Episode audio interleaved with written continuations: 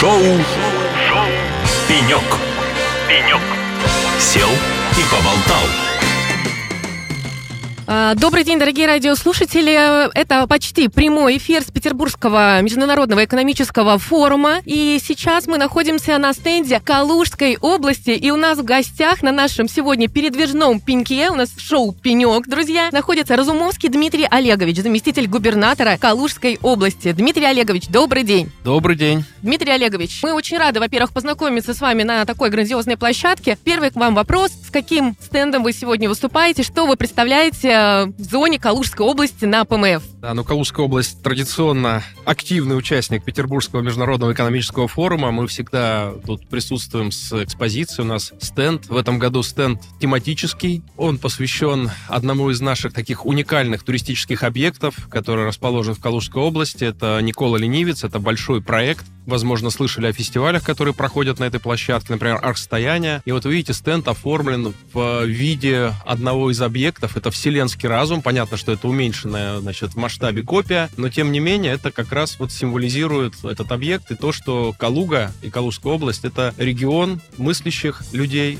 начиная с великих наших ученых, Константин Эдуардович Целковский, основоположник космонавтики, ну и э, сегодняшние дни это тоже инноватика, это новые технологии, это развитие разных совершенно отраслей и новых для нашего региона, например, фармацевтический кластер, ну, все знают про автомобильный кластер, который сейчас тоже перезапускает развивается, перерождается, и Калужская область — это традиционно инновационный лидер. Как раз на стенде все это и представлено. У нас тут несколько флагманских проектов, фармацевтика, я уже об этом сказал. Вот мы с вами здесь находимся на уютном пеньке. Здесь у нас представлены цифровые проекты одного из национальных чемпионов компании «Меркатор». Это управление городом, это дистанционный мониторинг состояния здоровья. А сегодня мы представляем еще и проекты, связанные с внедрением беспилотных авиационных систем. Это новая стратегическая задача, которую поставил президент, и Калужская область активно в проект по созданию беспилотных авиационных систем, научно-производственного центра по развитию БАСов беспилотных авиационных систем включилась. Дмитрий Олегович, а давайте поговорим о цифровизации региона. Мы IT-радио, и мы очень любим вообще узнавать, исследовать, а что такое цифровизация в каждом регионе, потому что где-то, возможно, она понимается по-разному. Вот что для вас значит цифровой регион?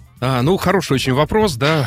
Я на самом деле, несмотря на то, что министр сам цифровизации, считаю, что цифра, она, ну, вторична. Она должна быть незаметной. То есть цифровой регион, в моем понимании, это регион, в котором комфортно жить, и цифра здесь точно не ведущее место занимает. Да, это сервисы, это удобные технологии, но которых не замечают жители. Сервисы, услуги, различные государственные функции и полномочия, которые реализуются по факту наступления различных жизненных ситуаций. Это вот такая целевая модель, она связана с очень важным большим проектом федеральным государство для людей, клиентоцентричность, когда создаются услуги и сервисы, в которых человек, получая их, получает удовольствие, по сути дела. Вот мы для себя ровно такую цель и ставим. Цифровизация не ради цифры, цифровизация ради людей. Соответственно, цифровой регион — это регион удобный для жизни. Дмитрий Олегович, а что уже сделано для людей с точки зрения вот таких удобных сервисов? И над чем вы работаете в ближайшее время? Ну, в первую очередь, конечно, это все, что связано с предоставлением государственных и муниципальных услуг. Да, это такая первая базовая потребность человека, ну, чтобы не идти в орган власти, заказать эти услуги с портала госуслуг. Через МФЦ, кстати говоря, мы тоже считаем, что многофункциональные центры — это часть цифровой экосистемы региона, и они очень органично сейчас вписываются в предоставление сервисов и услуг. Поэтому это перевод услуг в электронный вид. У нас более 80 услуг в прошлом году были оцифрованы. Это большой проект, он идет вместе с Минцифрой России. Коллеги нам дают платформу. Наша задача обеспечить внедрение, перевод всех органов власти, органов местного самоуправления на эту платформу. Поэтому обучение,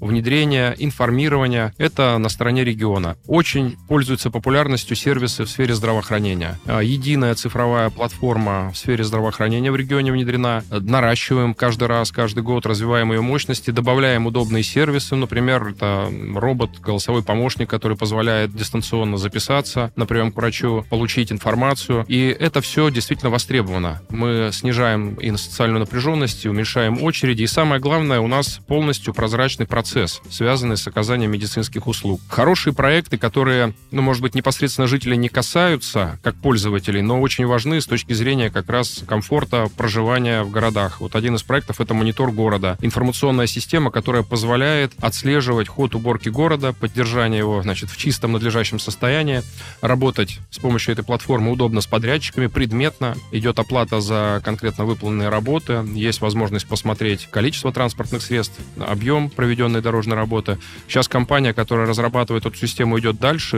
Это и отслеживание углеродного следа, это и цифровой аватар водителя, который позволяет следить за состоянием его здоровья. Косвенно, конечно, это все сказывается на комфорте проживания жителей, на чувстве удовлетворения от города. Поэтому тоже считаем, что это сервисы для человека. Дмитрий Олегович, а подскажите, пожалуйста, как сегодня происходит взаимодействие государства и бизнеса с точки зрения цифровизации? Инициатива исходит от вас или бизнес приходит к вам с определенными идеями? Как вы вообще взаимодействуете сегодня? Ну, тут региону очень повезло. У нас очень сильный КТ-кластер в Калужской области. Они самоорганизовались, причем совершенно без участия государства. Компания уже там порядка 200 организаций. Костяк составляют порядка 20 крупных компаний региона. В 2012 году он появился. И КТ-кластер — это как раз та площадка, на которой мы можем спокойно коммуницировать с бизнесом, как собирая потребности и вопросы, так и предлагая какие-то новые идеи и меры поддержки. А, ну, то есть это действительно рабочая организация, действительно, которая агрегирует те идеи и доносит это до вас? Да-да-да, абсолютно рабочая, причем активная и достаточно много мероприятий проводит. И мы, собственно, когда коммуницируем с IT-сообществом, как раз пользуемся пользуемся этой площадкой.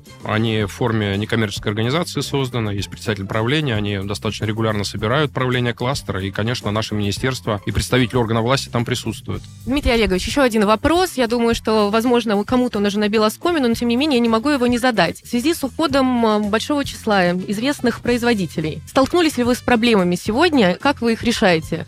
Сумели ли уже сгладить какие-то углы, либо э, все произошло бесшовно? Как вы встретили текущую ситуацию с точки зрения IT? Ну, у нас, если брать гос, да, сектор, конечно, курс на импортозамещение уже достаточно давно был задан, поэтому я могу сказать, что мы в целом были к ситуации подготовлены, если брать государственный сектор. Ну, например, в сфере информационной безопасности у нас уже достаточно давно прошел и там импортозамещение, поэтому здесь мы никаких вообще нюансов и проблем не увидели. А то, что связано с а, информационными системами, ну, уже достаточно много лет. То, что закупаем мы для своих нужд, государственных нужд, это отечественный софт. Это те решения, которые находятся в реестре соответствующем Минцифры. Поэтому здесь тоже проблем больших не было. Конечно, есть сложности, это как и по всей стране, связанные с импортозамещением базового программного обеспечения СУБД, операционные системы, офисные пакеты. Вот мы сейчас как раз в процессе находимся замены, и есть, конечно, большая проблема еще и в использовании вот как раз этих базовых решений программного обеспечения который, на котором уже работает прикладное ПО, да, ну, то есть